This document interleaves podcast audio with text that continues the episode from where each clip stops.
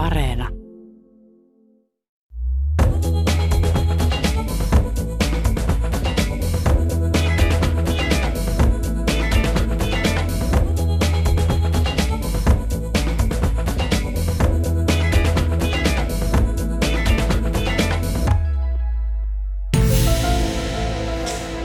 Paranormaalia toimintaa.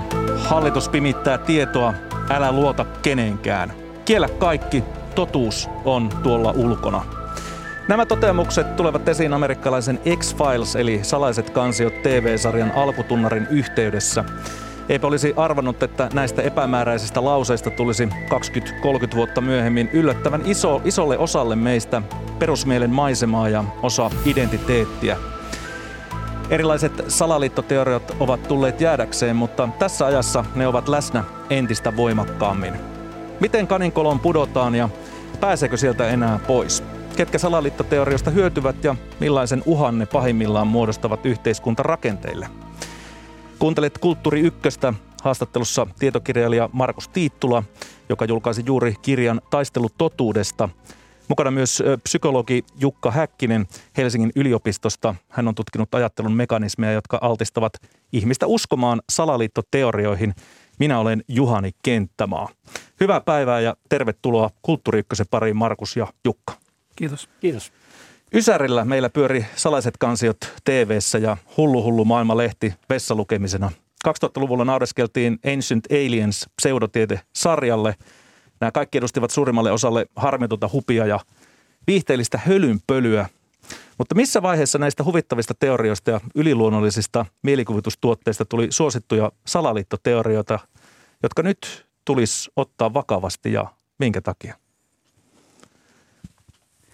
No kyllä kai tämä niin kuin esimerkiksi Yhdysvalloissa tämä polarisaation niin kuin eskaloituminen viime vuosina ja Trumpin valinta presidentiksi ja, ja niin kuin mediassa jonkun Fox Newsin erkaantuminen täysin niin kuin uutistoiminnasta ja niin kuin tämmöinen niin kuin kulttuurisodan ja identiteetin välineeksi heittäytyminen, niin kyllä ne on niin kuin luonut sellaista maaperää, jossa niin kuin nämä teoriat politisoituu ja niitä käytetään toisella tavalla kuin ennen, että ne ei ole niinkään, että joku hurahtaa, vaan se, että niitä aika, aika tietoisesti käytetään ja niistä pyritään hyötymään. Entäs Jukka? Niin liittyisikö noin niin hyviä juttuja tai hyviä pointteja, mutta liittyisikö tämä myöskin siihen, että, että tota, miten sosiaalinen media toimii? Että tota, sosiaalisessa mediassahan ikään kuin ne algoritmit korostaa tällaisia negatiivisia tunteita ja, ja luo tämmöisiä kaikukammioita, jotka sitten jollain tavalla edistää sitä semmoista kuplautumista ja polarisoitumista sille, että, että, että sä voit jotenkin elää semmoisessa omassa porukassa ja saada sellaista tietoa, joka tukee sitä sun, mitä nyt onkaan sitten maailmankuvaa. Ihan varmasti ja siinä mielestä niin kuin yksi sellainen analogia, mitä on käyttänyt, on se, että aikaisemmin kulttijohtajahan piti viedä ne kannattajat viidakkoon ja tota, takavarikoida radiot ja sitten kun mentiin leiritulille puhumaan, niin sitten niin kuin kulttijohtajan viesti oli ainut, joka tuli läpi, niin nythän jengi tekee tämän saman ihan vapaaehtoisesti somen avulla. Niin, ja, ja, ja, algoritmi tekee sun puolesta. No niin, mutta sä olet osa sitä mm. niin kuin, va- valintaa, jolloin, jolloin niin kuin – he ovat keskuudessamme, mutta silti samalla tavalla niin kuin eristyksissä. Joo, tuo on jännä esimerkki tuosta jossain vaiheessa. Mä vastustin hirveän pitkään noita Facebookin sitä videofiidiä. Sitten sit mä pitkänään kuluttua jälkeen menin katsomaan, että, että, että mitähän tämä Facebook mulle tarjoaa.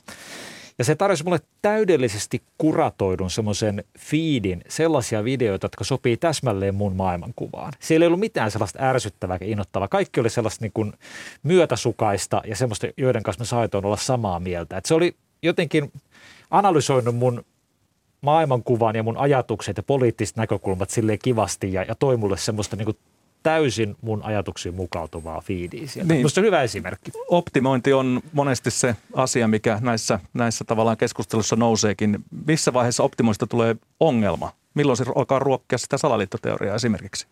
No ihan varmasti. Siis nämähän oli tehnyt Facebookissa kokeita siitä, että ne oli tehnyt Blankon tilin, mihin oli laittanut Melania Trumpin, Donald Trumpin ja tota, sitten klikkasi aina sitä, mikä tuli pinnalle, niin se oli viikko, niin siellä oli salaliittoteoria ja kahdessa viikossa QAnonia. Et siis kyllä se, se, niin kuin se toimii, koska se niin kuin, mitä raffimpi kama, niin sitä enemmän niin kuin reaktiota ja sillähän toi, toi, toi maailma pyörii. M- mullahan on ihan villi tuo mun, mun tota, kun mä tätä kirjaa varten esimerkiksi tota, ja jo aikaisemmin Trumpin juttuja seuratakseni, niin mähän on liittynyt kaiken näköisiin aika, aika villeihin ryhmiin, niin mulla on niin kuin tavallaan, tavallaan mulle tulee mole, molemmilta laidoilta tulee tulitusta, että se on aika hurja, hurja myös. Niin. Siltä näyttää Markus Tiittulan siis Facebook-fiidi tai muu sosiaalinen media. Tässä vaiheessa sosiaalinen media sitä on muutenkin pyydetty siis ottamaan vastuuta enemmän tämmöisten niin voimakkaiden reaktioiden ja tunteiden äh, tavallaan kaikukammiona.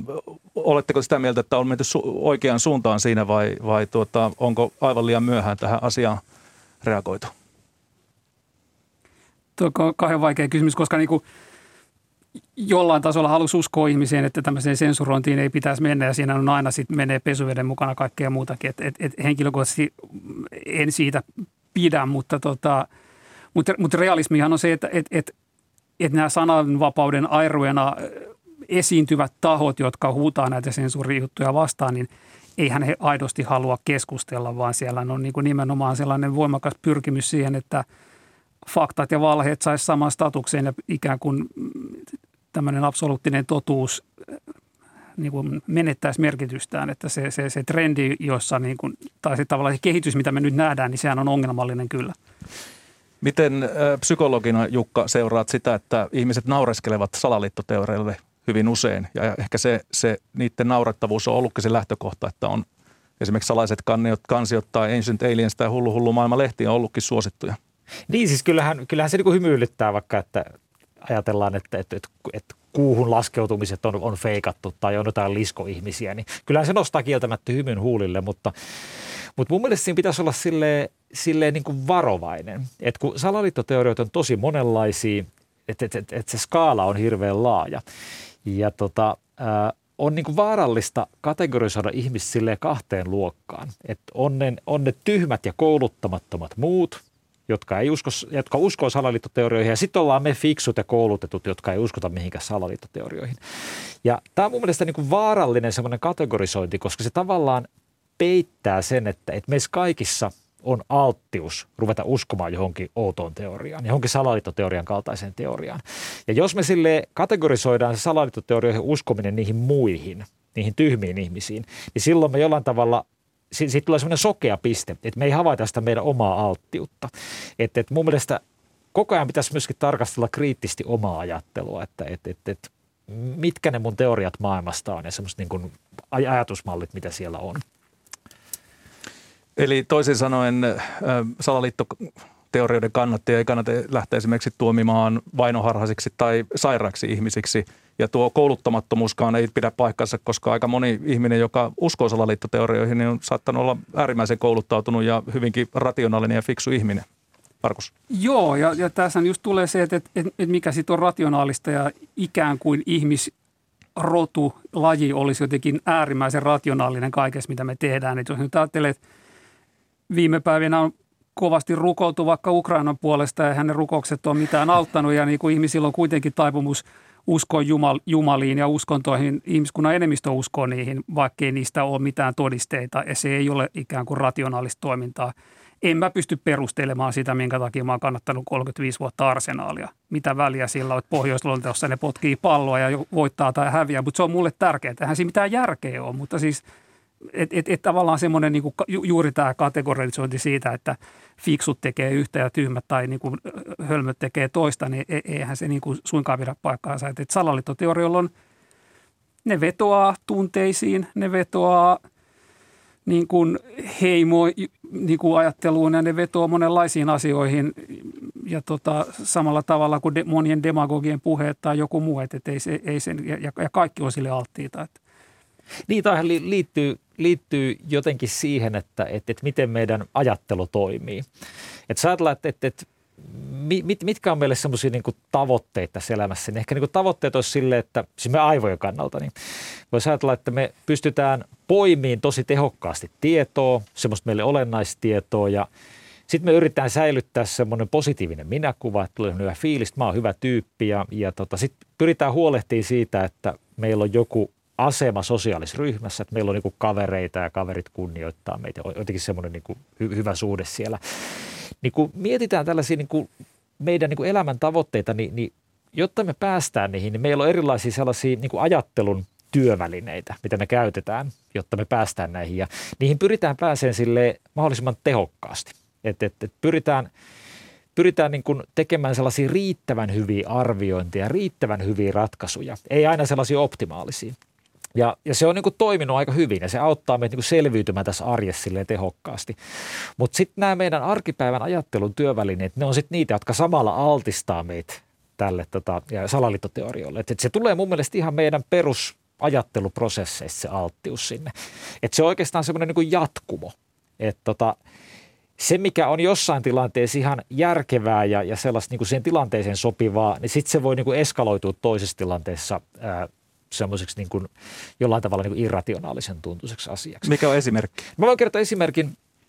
Mä oon joskus menneisyydessä ollut tota Nokialla hommissa ja, ja tota, jossain vaiheessa, siitä on jo aikaa, aikaa tota, no yli kymmenen vuotta itse asiassa, niin siellä rupesi olla aika paljon YT-neuvotteluita. Että oli silleen niin kuin kevät YT ja syys YT. Ja, ja ihmiset reagoi niihin eri tavalla. Yksi tapahan reagoida YT-neuvotteluihin on se, että kun siinä tulee hirveä stressi ja huoli omasta tulevaisuudesta, niin ihmiset rupeaa hirveästi miettimään sitä, että, että mitähän täällä niin tapahtui. Hei siis seitsemännes kerroksessa, niin siellä oli se yksi, yksi johtaja jutteli sen vice-presidentin kanssa. Ne oli aika vakavan näköisiä ja, ja ruvetaan niin spekuloimaan ja luomaan semmoisia minisalaliittoteorioita siitä, että, että, että mitä tapahtuu. Eli salaliittoteorioita ihmisten motiiveista ja, ja ihmisten, ihmisten niin kuin, mit, mitä niin kuin aikoo tehdä ja mitä tulee tapahtumaan.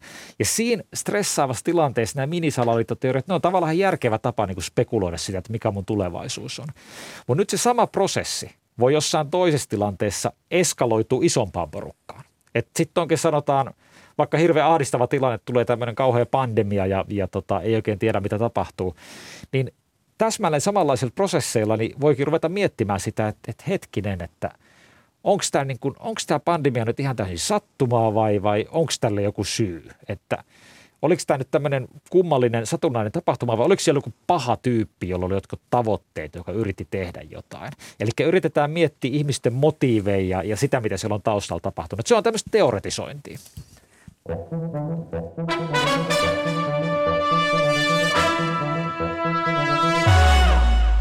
Kuuntelet Kulttuuri Ykköstä. Täällä puhutaan salaliitoista. Meillä on vieraana tietokirjailija Markus Tiittula sekä Helsingin yliopiston tutkija, psykologi Jukka Häkkinen – Markus Tiittula, olet julkaissut vastikään tai kirjoittanut kirjan Taistelu totuudesta, mikä salaliittoteorioissa koukuttaa ja miksi ne pitää ottaa vakavasti, joka maalaa salaliitosta myös uhkaa koko yhteiskuntajärjestelmälle. Niin miksi salaliittoteoriat voivat olla vaaraksi demokratialle? No nehän aika lailla haluaa kyseenalaistaa niin kuin olemassa olevia, olevia, olevia faktoja ja sanotaan nyt vaikka tämän – koronapandemian kohdalla niin jo, johtavat ihmisiä käyttäytymään tietyllä tavalla, joka, joka ei, ei ole niin kuin kokonaisuuden kannalta hyväksi. Ja, ja, ja sitten myös se, että, että ainahan niin kuin sanoista on usein aika lyhyt matka tekoihin, että, että, että jos nyt tosiaan oli viisi vuotta asuin Yhdysvalloissa ja, ja seurasin Trumpin touhua ja puheita, niin – täysin perusteeton väite siitä, kuinka häneltä viekkaudella ja vääryydellä vietiin vaalivoitto, niin sehän sai ihmiset sitten valtaavan kongressiin, jossa tuli melkoinen määrä väkivaltaa ja jopa kuolonuhreja. Ja nyt ollaan niin kuin huolissaan koko yhdysvaltalaisen demokratian tilasta, että ky, kyllä, niin kuin, kyllä näillä on merkitystä – et, et, ja, ja on aika iso kirjo tietysti, ei, ei, ei jokainen juttu ole vakava, mutta tähän mahtuu tähän kirjoon sellaisiakin asioita ja sellaisia niin kuin ilmiöitä, jotka on niin kuin ihan aidosti huolestuttavia. Mikä Jukka on se psykologinen prosessi ihmisen päässä, että on valmis lähtemään tekemään vaikka väkivaltaa jonkun salaliittoteorian puolesta? No to, toi on kyllä hyvä kysymys. En tiedä, onko minulla se mitään selkeät, selkeästi semmoista niin kuin yhtä, yhtä selitystä siinä, mutta, mutta varmaan se on se, että, että, että sä oot jotenkin sitoutunut siihen teoriaan niin voimakkaasti, että, että se tavallaan se, se teoria imee sut niin syvälle siihen, että, että, että sä haluat tavallaan jatkaa niin teoriasta käytäntöön. Mutta sitten on vaikea sanoa sille yleisellä tasolla, että se varmaan vaihtelee niin yksilöstä toiseen, että, että minkä takia ne lähtee liikkeelle.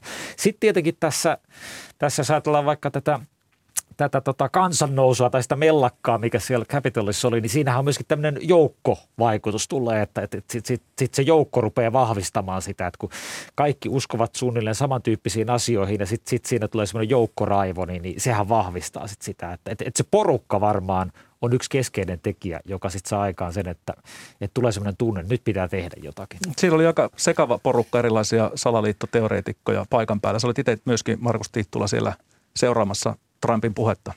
Joo, kyllä mä olin tosiaan silloin loppiaisena, loppiaisena katsomassa tapahtumia, niin, niin se on kyllä jo villi se semmoinen niin kirjo, että siellä oli kristittyjä, ja, ja tota, jotka oli sitä mieltä, että nyt niin kuin pitää herätä tähän Jeesuksen hommaan ja Trump on heidän, heidän mies siinä ja sitten siellä oli niin kuin QAnoniin uskovia, jotka oli niin kuin mielestään aidosti pedofilia jahdissa suurin piirtein siellä niin kuin torilla ja siellä oli poliittisesti aktiiveja ihmisiä. Siellä oli asejengiä, joka oli sille, että jos, jos ei niin kuin tätä saada kummottua, niin aseet viedään, että Trumpi on pakko tukea sen takia. Siellä oli niin kuin monenlaisista lähtökohdista sitä sakkia ja niin kuin monella oli – oikein hienot, melkein niin kuin roolipukuvaatteet päällä, että niin kuin erilaisia, eri kamoja ja niin kuin tota, se oli niin kuin jännä ilmiö. Ja, ja, ja, ja just se, että et niin kuin etenkin nyt jälkikäteen, kun katsoo sitä niin kuin silmitöntä väkivaltaa ja sitä niin kuin raivoa, niin siinä niin kuin tuntia pari aikaisemmin, kun se porukka oli kokoontunut siihen kuuntelemaan Trumpin puhetta, niin ne oli kaikki niin kuin – tai suurin osa siitä porukasta tuntuu olevan niin kuin hyvällä tuulella ja ne oli niin kuin hyvän puolesta mielestään liikkeellä. Että ne oli niin, et, et, et siinä näkyy just se, että kuinka, kuinka ihmisiä voi manipuloida ja saada ajattelemaan jollain tavalla, joka, joka niin kuin sitten ulkopuolelta katsottuna on niin kuin täysin älytön. Hmm. Useita se, ihmisiä kuoli kuitenkin tässä Kyllä. Tuota, kongressin valtausyrityksessä tai valtauksessa. Niin toivottu mielenkiintoista, että nimenomaan Donald Trump on se henkilö, joka yhdistää nämä hyvinkin erilaiset porukat, että se jollain tavalla yhdistää niin kuin heidät samaan porukkaan.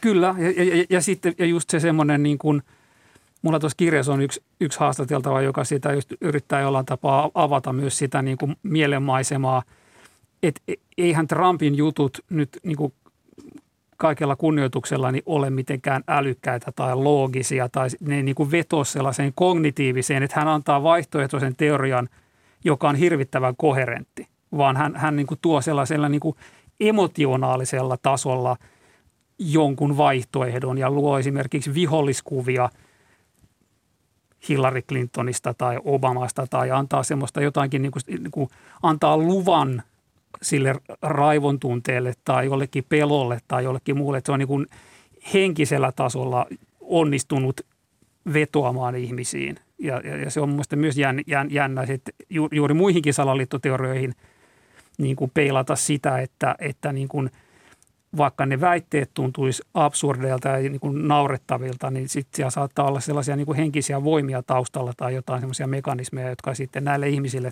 tekee niistä paljon niin kuin houkuttelevampia kuin ne itse, itse sanat varsinaisesti tai itse se teoria. No Markus Tiittula ja Jukka Häkkinen, otetaan muutama perustermi haltuun. Mikä on varsinaisen salaliiton ja salaliittoteorian ero? No ky- kyllä niin salaliitto on aina kun kaksi ihmistä juonii jotain, on se sitten pankkiryöstö tai baari ilta ilman jotain muuta kaveria. Että salaliittohan on, niitähän on maailman sivu täynnä. Ja salaliittoteoria taas on niin kuin terminä – monien mielestä jotenkin huono tai epätäydellinen tai halventava, koska se niin kuin vähättelee sitä teoriaa, mutta siinä kai se idea on, että mitään salaliittoa ei olekaan, vaan tämä teoria on vaan kehitelty, jotta se kuulostaisi jotenkin paremmalta. Jotkut on yrittänyt, yrittänyt niin kiertää tätä negatiivista, negatiivisia vaikutelmia, jotka tässä on sillä tavalla, että ne erottelee kaksi asiaa. On salaliittoteoriat ja sitten on teoriat salaliitoista. Että yrittää sitten tänne laittaa ne sellaiset jollain tavalla järjellisemmät. Tavallaan sellaista, joissa yritetään löytää jotain todisteita, jotka toimii todisteiden pohjalta. Mä en tiedä, onko tämä kauhean onnistunut mm. jako, mutta tämmöistä on nyt jotkut esittänyt. No millä menestyksellä salaliittoteoretikot on, on sitten paljastanut oikeita salaliittoja? Tähän mennessä, jos historiaa katsotaan? No aika huonolla, ei kai, ei kai tämmöisten niin kuin salaliittoteoreetikoiksi kutsuttujen porukoiden juurikaan ole huomattu ratkoneen mitään ongelmia tai tuoneen pinnalle sellaisia uusia tietoja, että kyllä kai silloin yleensä on niin kuin poliisit tai tutkijat tai joku muu, muu taho ollut sitten takana selvittämässä näitä. Journalistit, tietovuotajat. Kyllä. Joo. Ja, ja ole, olennaistahan se, että niitä on salaliittoja on kuitenkin paljastunut paljon, että, että, että salaliitto on loppujen lopuksi aika vaikea pitää piilossa. Jos sulla on oikea salaliitto, niin se ennemmin tai myöhemmin jollain tavalla usein paljastuu. Että, että, että se on myöskin semmoinen, niin kuin, semmoinen seikka, mitä korostaa, että, että, että, että jos meillä on vuosikymmenen kestänyt salaliitto, joka ei millään tunnu niin paljastuva eikä tunnu millään tulevan todisteita, niin sehän on vihje siitä, että ehkä tämä ei ole todellinen. Ja, ja nimenomaan tässä mielestä y, yksi semmoinen salaliittoteoreetikko ja usein yhdistävä tekijä on sellainen mm, sattuman vähättely. Eli, eli sellainen, että – nyrkkeilijälegenda Mike Tyson on sanonut, että kaikilla on suunnitelma, kunnes tulee nyrkistä suuhun. Ja, ja tota, niinhän se elämä oikeasti menee. Että, Onko se niin et, brutaalia? Että, no, että tota, Nyrkkeilijän et, elämä. Niin, että eihän, eihän, eihän lapsiperhe pääse prismaan asti ennen kuin ne suunnitelmat on jo kahteen kertaan muuttunut, mutta näissä salaliittoteoriapiireissä usein ajatellaan, että on mahdollista vuosisatoja – maailmanlaajuisesti pyörittää jotain rinkiä jonkun viisivuotissuunnitelman mukaan niin, että kaikki menee niin kuin on ajateltu. Ja sehän on niin kuin jo tietysti lähtökohtaisesti melko epäuskottava ajatus. Kyllä. Siis mä, mä ymmärrän tavallaan ton, ton niin kuin sattuman vähättelyn, koska sattumahan on ahdistavaa. Sehän ahdistaa meitä siis ajatus siitä, että et, et jotain niin ikäviä juttuja voi sattua ihan sattumalta. Sanotaan vaikka – syöpä voi tulla sulle, vaikka sä elät kuinka terveellisesti ja, ja, ja teet kaikki niin kuin oikein, niin on vaan huono tuuri siellä perimästä jossain muualla, niin sitten se syöpä sieltä kuitenkin tulee. Tai jotain muut kummaa voi sattua. Voi sattumalta ja huono tuurin takia jäädä auton alle. Ja tällaista asiat ahdistaa meitä tosi paljon. Me yleensä pyritään niin kuin lakasemaan maton alle. meillähän on semmoinen voisi sanoa meidän mielessä semmoinen pieni mielenterveyshoitaja, joka yrittää tämmöiset niin ikävät tosiasiat jotenkin lakasta maton alle. Tämä on minusta yksi esimerkki siitä, että me yleensä pyritään niin kuin vähättelemään ja unohtamaan sen sattuman merkitys sille, sille meidän ajattelussa. Et se on meillä semmoinen ajattelun, ajattelun taipumus. Mutta tietenkin näissä salaliittoteorioissa se viedään ihan niin kuin äärimmäisyyteen tämä luontainen taipumus. Niin, erilaisia salaliittoteorioita yhdistää usein samat syntipukit. Syypäitä osoitellaan milloin valtamediasta, kansainvälisestä valuuttarahastosta, IMFstä ja muista tämmöistä hahmottomista ja demokraattisen päätäntävallan ulkopuolella toimivista globaaleista – organisaatioista. Ja klassisempia esimerkkejä on 1700-luvulla lopussa perustettu salaseura Illuminati, juutalaisen Rothschildien mahtisuku tai yleensäkin juutalaiset, tai sitten byrokraatit, jotka kaikki vaikuttavat näkyvien poliitikkojen taustalla tämmöisenä nukkemestareina. Niin miksi juuri tämän kaltaiset toimijat on salaliittoteoreetikkojen mukaan kaiken pahan takana?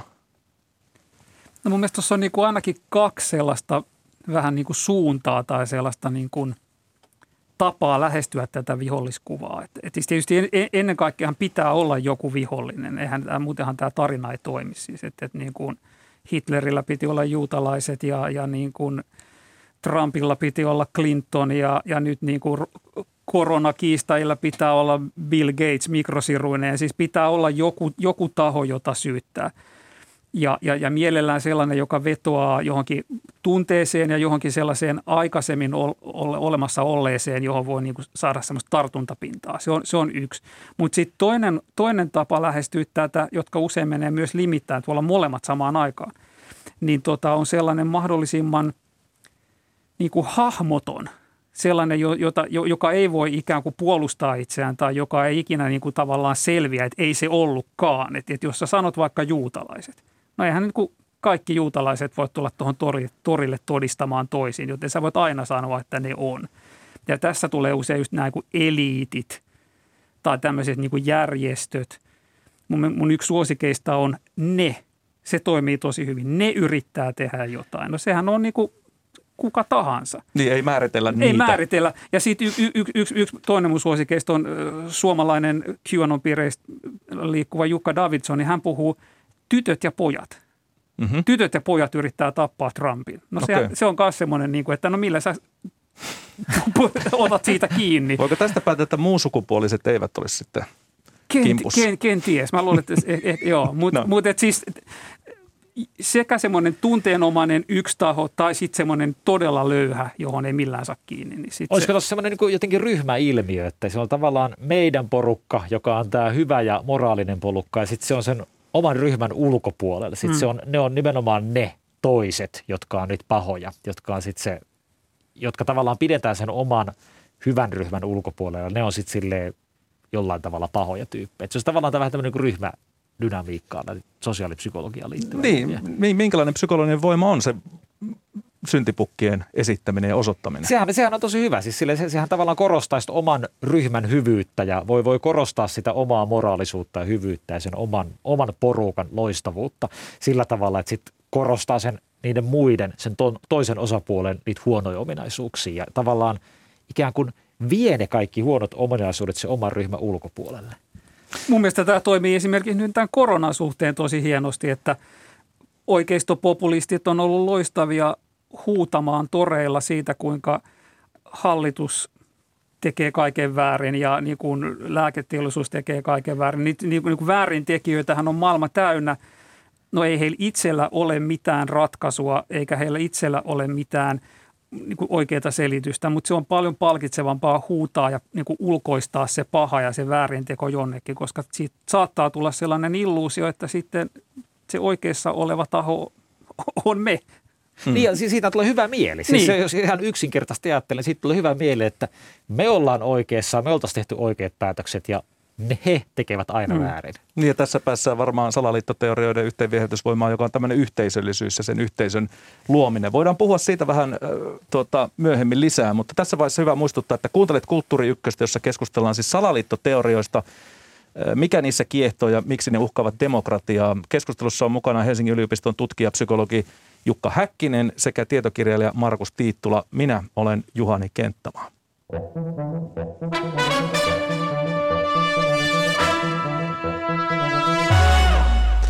Te olette molemmat tavanneet erilaisia salaliittoteoreetikoita ja Markus kirjaa varten haastatellut heitä meiltä ja maailmalta. Ja jokaisella salaliittoteorialla näyttäisi olevan tämmöinen päääänen kannattaja, jotka on saanut omissa piireissä jopa supertähden maineen. Niin millaiset ihmiset näyttävät nousevan salaliittoteorioiden tähdiksi? Yhdistääkö heitä joku sama piirre?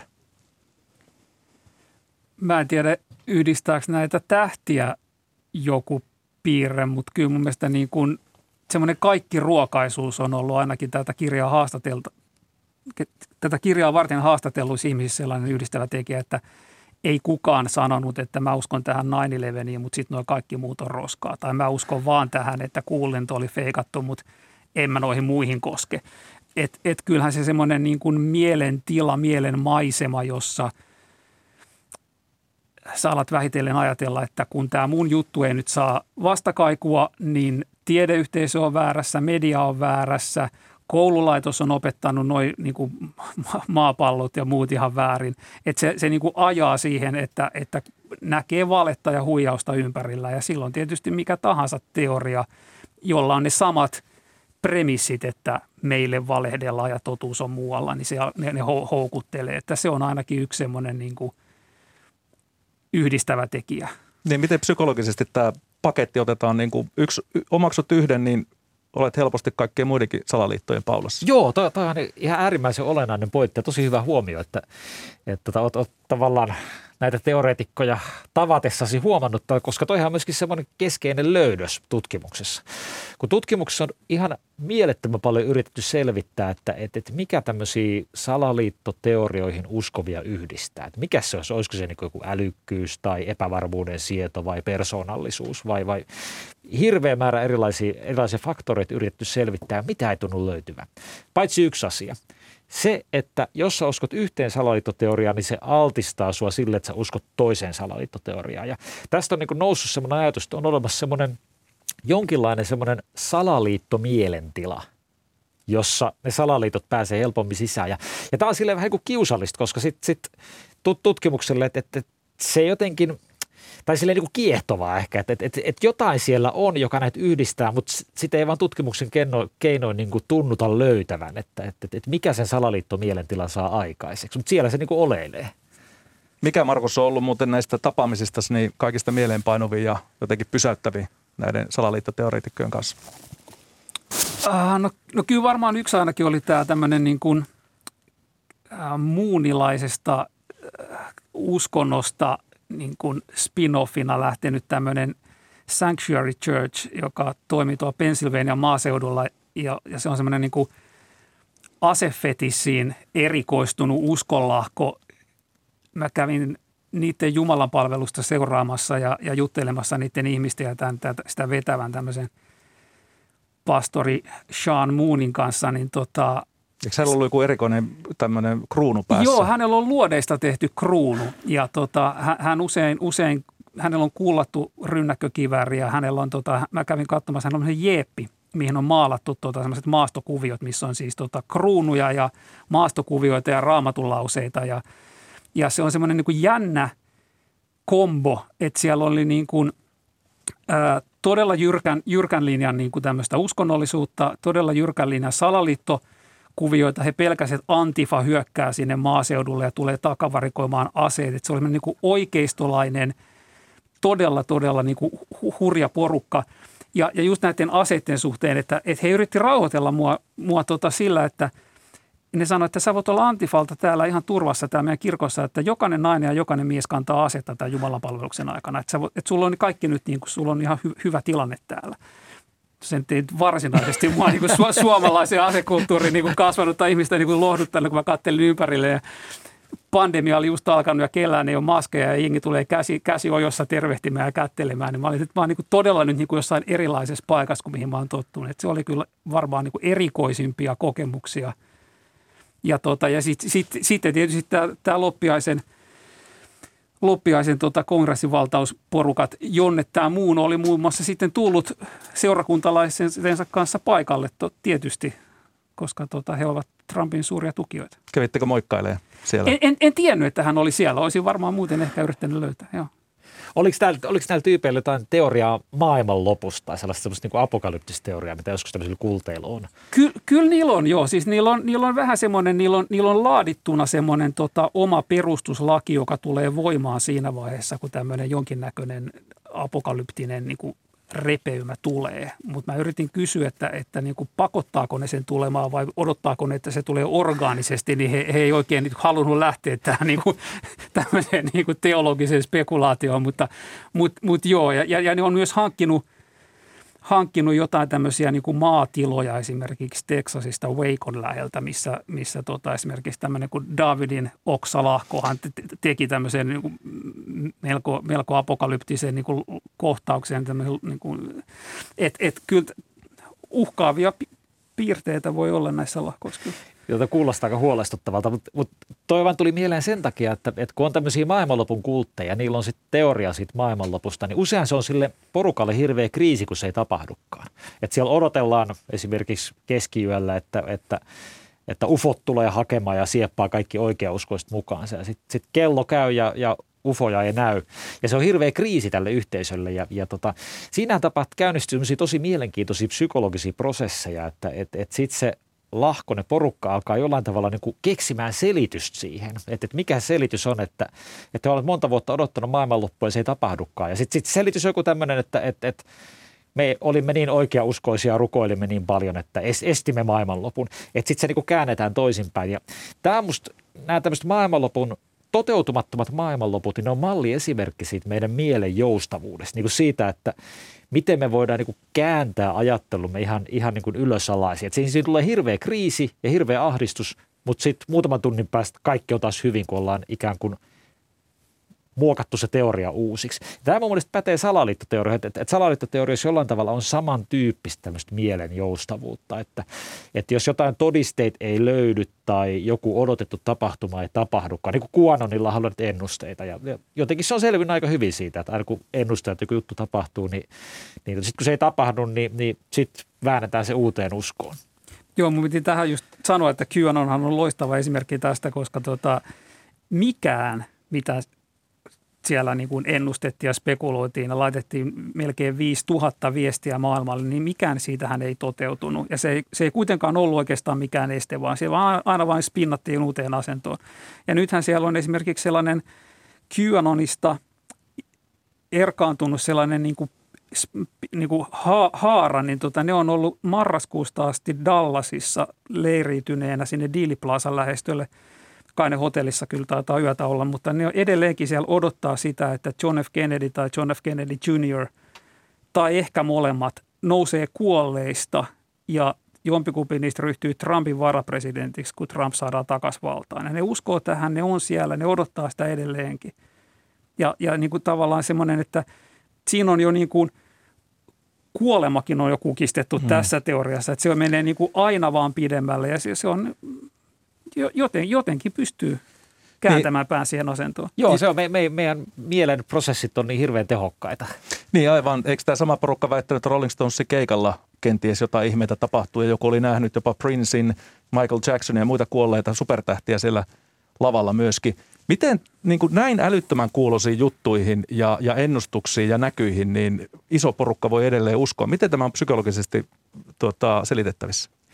No sehän tulee niin kuin monesta asiasta siinä, mitä yhtä syytä, että tässä on ensinnäkin tämä ryhmä, että, että ihmiset tavallaan on se ryhmän jäseniä ja sitten ne tietyt uskomukset liittyy siihen ryhmäidentiteettiin. Että ajatellaan, että, että mä oon hyvä tyyppi ja mä oon tämän hyvän ryhmän jäsen ja, ja mulla on tietty asema täällä, niin sitten hirveän helposti omaksutaan sitten ne ryhmä, ryhmästä tulevat erilaiset ajatukset ja, ja tota, jotenkin aika kritiikittömästi omaksutaan. Et, et mun mielestä tuossa on varmaan aika paljon sitä, että joku keksii jonkun meidän mielestä aika älyttömän idean, mutta sitten se saa siihen ryhmässä suosiota, niin ikään kuin se ryhmän toiminta, se oma asema ryhmässä, niin, niin ajaa meitä sit siihen, että et, et, et me, me omaksutaan ne kauhean helposti. Niin ja vaikka näitä ennustuksia tai muita tämmöisiä asioita ei tapahdukaan, niin siltikin porukka pysyy kasassa, vaikka kyllä QAnonistakin paljon porukkaa on lähtenyt pois ja ollut pettyneitä koko to- liikkeeseen, mutta edelleen on sitä porukkaa, jotka sitten vetävät vaan lisäkierroksia päälle. Mistä tämä kertoo? No yksi varmaan ainakin QAnonin kohdalla on se, että, että sehän on jollain tapaa niin kuin vähän uudenlainen innovaatio, että siinä on tämmöinen, tämä yhteisöllisyys on viety todella pitkälle ja, ja tämä tämmöinen mantraksi syntynyt niin kuin do your own research tyyppinen juttu, että siellä niin kuin, Tutki itse. Niin, tutki itse louhi, eli roikun netissä, mutta siis se, että se, se e-, ei ole niin kuin pelkästään yksisuuntaista niin, että joku guru tai johtaja antaa dogman ja sitten seuraa tai ole seuraamatta, vaan se, niin kuin se on elastinen se, se itse uskomus ja, ja, ja, ja niin kuin jopa näiden niin kuin ihmisten oma panos saattaa vaikuttaa siihen, mihin suuntaan se koko uskomus lähtee liikkeelle. Niin onhan se nyt voimaannuttava juttu, että sä oot itse mukana tekemässä sitä, niin se vielä sitouttaa sitä lisää. Ja mä uskoisin, että, että tämmöistä QAnonin tyyppistä – niin kuin interaktiivisuutta ja nettiä hyödyntävää systeemiä varmaan nähdään enemmän, että todennäköisesti niin kuin tämä on se suunta, mihin näitä juttuja viedään. Ja siis jos ajattelee, niin on ihan äärimmäisen palkitsevaa, että sä oot siellä jossain porukassa ja sit sä teet jonkun semmoisen oman löydön, sä löydät jonkun semmoisen jonkun jutun, yhdistät kaksi pistettä ja sitten kaikki muut sanoo sulle, että vitsi, sä oot tosi fiksu, että hienosti keksitty. Se miettii itse, jos jossain työelämässä joku julkisesti sanoo sulle, että hei, hyvin tehty, että oli aika hyvin oivallettu. No, onhan se älyttömän palkitsevaa meille kaikille. Niin mä luulen, että toi on tärkeä semmoinen sosiaalinen niin sitä ylläpitävä tekijä siellä.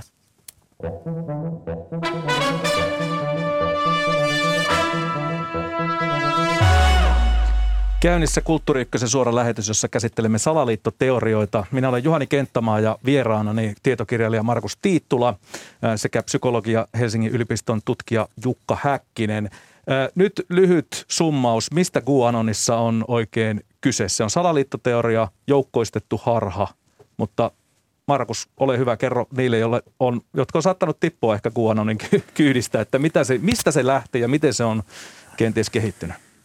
No sen alku, niin kuin yksi ainakin tämmöinen alkujuonne on tämmöinen Pizzagate-nimellä kulkenut teoria, joka – jonka mukaan washingtonilaisen Comet Ping Pong pizzerian kellarissa pyöritetään jotain demokraattien pedofiilirinkiä, mihin on sotkeutunut Hillary Clinton ja kaikki muut. Siis sehän on aivan, aivan absurdi juttu, mutta siitä se tavallaan lähti liikkeelle. Ää, ja sitten to, toinen tavallaan juonne tai se selitys on tämä, että tämä Q-nimimerkki, joka niin kuin postasi netissä Fortune kanavalle niin kuin tämmöisiä kryptisiä viestejä niin, että hän olisi jotenkin niin kuin Trumpin hallinnon sisäpiiriläinen ja pystyisi niin kuin kertomaan ja vihjailemaan nyt sitten seuraajille, että mitä heidän pitää tehdä ja mikä on totta ja mikä ei ole totta ja millä tavalla tämä pahan kabaali saadaan ja nämä pedofiilit saadaan kuriin. Ja tota, mutta tässä just tämä, kuinka mikään ei riitä todisteeksi, niin se, se kyseinen pizzeri, me asuttiin siitä parin kilometrin päässä ja tota, ajettiin siitä ohi melkein joka päivä. Mutta Eli Washingtonissa. Niin. niin tota, DCissä siis. Niin, niin tota, se, sinne tuli asemies tekemään omaa tutkimusta ja am, ammuskeli siellä hetken aikaa, koska hän oli vakuuttunut näistä teorioista ja hän uskoi, että hän menee pelastamaan lapset kellarista. No hän ei löytänyt lapsia eikä hänelle paljastui, että siinä rakennuksessa ei ole kellaria. Poliisi otti hänet kiinni ja, ja tota, hän sai neljän vuoden vankeustuomio siitä.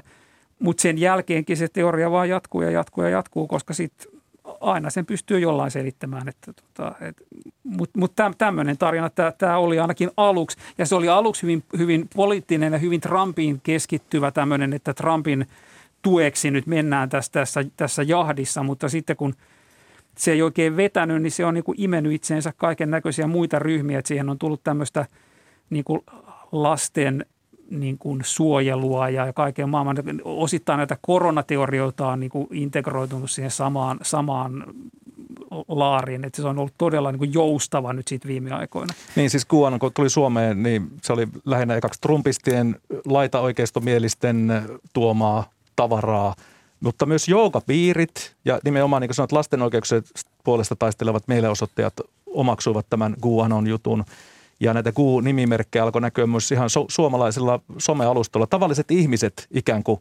lähtivät siihen mukaan. Niin mistä se kertoo, että tämä QAnon sai houkuteltua näin niin kirjavan jengin mukaansa? No varmaan siinä on niin hyvin sellaisia ehkä tunteet herättäviä asioita. Jos ajatellaan vaikka pedofiliaa, niin, niin kenelläpä meistä ei niin kuin pedofilia herättäisi vihan tunteita. Että sehän on semmoinen tosi emotionaalinen aihe, että, että ilman muuta halutaan suojella lapsia. Lapsille ei saa tehdä pahaa. Niin, niin tämmöinen niin kuin yleinen tunnetila semmoinen tavallaan hyväksyttävä vihan tunne tätä niin kuin tiettyä asiaa kohtaan, niin mä luulen, että se toimii semmoisena yhtenä sytykkeenä. Että et, et, et sitten kun tulee se vihan tunne, se on täysin, tuntuu oikeutetulta, niin sitten sen jälkeen niin kuin mennään, mennään eteenpäin. Sitten se johtaa syvemmälle sinne kaninkoloon. Että se lähtee siitä emootiosta. No, Kuanonin kohdalla on puhuttu myös tämmöistä kulttisesta miljööstä. Mikä se on ja miten se oikein syntyy? Siinä sun kirjassakin oli tämä mainittu. Niin, no se varmaan tarkoittaa pitkälti sitä, että mistä vähän jo keskusteltiin siitä, että kuinka nämä, nämä niin kuin, äh, yhtenäväisiä tekijöitä näihin uskovien keskuudessa, niin tavallaan, että, että jos sä uskot johonkin salaliittoteoriaan ja, ja uskot, että sunulta on totuus pimitetty, niin sun on helppo – sympatiseerata sellaisia muihin salaliittoteorioihin uskovia, koska niillä on ne, te olette niin kuin ikään kuin samassa veneessä, että he, hekin taistelee sitä valehtelevaa valtamediaa ja niitä tiedeyhteisöä ja kaikkia näitä vastaan, että heitäkään ei niin kuin ymmärretä. Te, te, teitä yhdistää nämä, t- tämä tilanne, vaikka niissä teorioissa sinänsä ei olisi mitään yhteistä, niin se muodostaa semmoisen, puhutaan just niin kuin kulttisesta miljöistä, jossa, jossa niin kuin – se, se yhdistävä tekijä on isompi kuin niiden teorioiden väliset erot ja ristiriidat, jolloin, jolloin niin kuin ikään kuin on helppo vaikkapa nyt sitten tuohon eduskuntatalon eteen mennä niin kuin kymmenen eri salaliittoteorian porukat kokoontua hmm. ja, ja niin kuin y- yksi, yksi haluaa eroon EU-sta ja toinen haluaa eroon koronarajoituksista ja kolmas haluaa niin kuin Trumpin valkoisen talo ja neljännellä on joku muu juttu ja sitten siellä on Soldiers of Odin mukana mm. ihan vaan muuten vaan.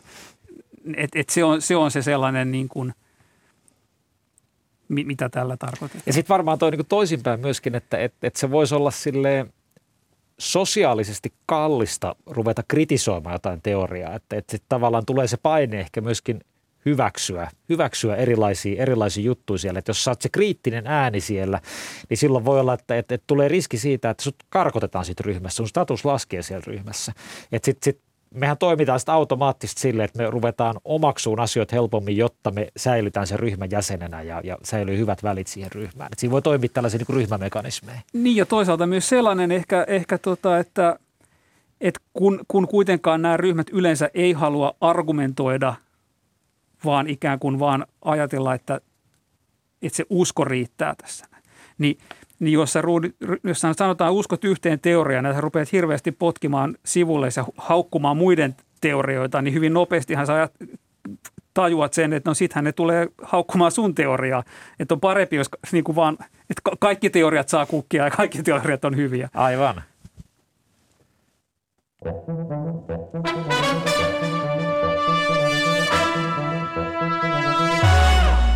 Kuuntelet Kulttuuri suoraa lähetystä, jossa keskustellaan salaliittoteorioista, mikä niissä kiehtoo ja miksi he uhkaavat jopa demokratiaa. Keskustelussa mukana Helsingin yliopiston tutkija, psykologi Jukka Häkkinen sekä tietokirjailija Markus Tiittula.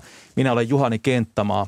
Markus, sun kirja Taistelu totuudessa totuudesta, sen kirjan kappale, miksi ufot ovat ongelma, mutta Jeesus ei, niin alkaa historiatutkija Juval Noah Hararin lainauksella. Kun tuhat ihmistä uskoo johonkin keksittyyn tarinaan kuukauden ajan, on kyse valeuutisesta – kun miljardi ihmistä uskoo siihen tuhannen vuoden ajan, kyse on uskonnosta. Vertaatko tosiaan kirjassasi salaliittoja ja uskontoja näin suoraan toisiinsa ja millä perusteella? No kyllähän se näillä on rakenteellisesti ja niin kuin tiedonfilosofisesti paljonkin yhteistä. Että, et, et, et niin kuin, onhan sen raju vertaus, mutta jos nyt ajattelee, että, että niin kuin Illuminatin idea on se – että yksi voima, josta ei ole todisteita, hallitsee kaikkea maailmassa tapahtuvaa. Niin mi, mi, miten se eroaa merkittävästi siitä, jos sanotaan, että kristinuskon Jumala on yksi voima, joka hallitsee kaikkea maailmassa tapahtuvaa ja siitä ei ole mitään todisteita. Toisella yhteiskunnan suojelu ja toisella ei. Kyllä, nimenomaan, mutta et, et siis siinä on valtava ero, miten näihin suhtaudutaan ja miten niitä käsitellään yhteiskunnassa. Mutta, mutta niin kuin siinä niin kuin perusargumentissa on hyvin vähän ja, ja, ja mun mielestä se onkin kiehtova ja kiinnostava.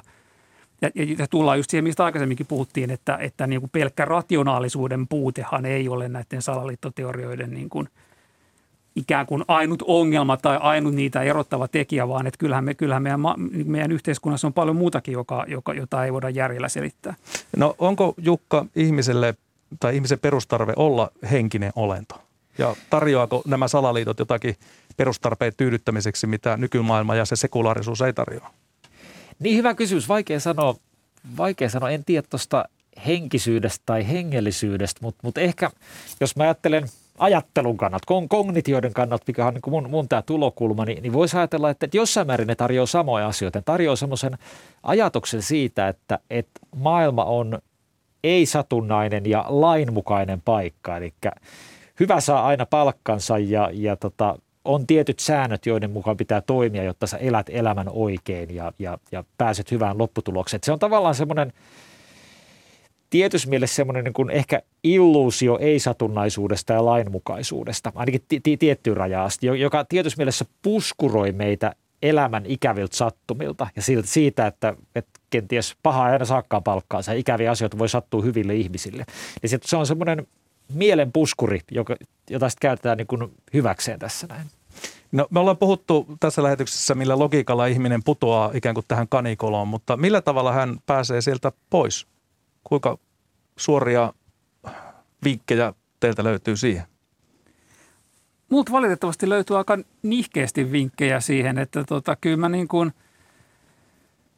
ihminen on nero uskomaan kaiken näköistä, mutta sitten kun se uskomus on iskostettu päähän, niin siitä on hirvittävän vaikea luopua. Siitä ei oikein haluta päästä irti, koska se on sitten taas niin kuin, ei ole millään tavalla henkisesti palkitsevaa myöntää, että, että nyt tuli uskottua jotain, mikä ei ole totta – tai mikä saattaa olla jopa niin kuin, tai kenties joka vielä pahempaa, että joku huijas, että tavallaan pitää myöntää, että, että on ollut herkkäuskonen tai muuta.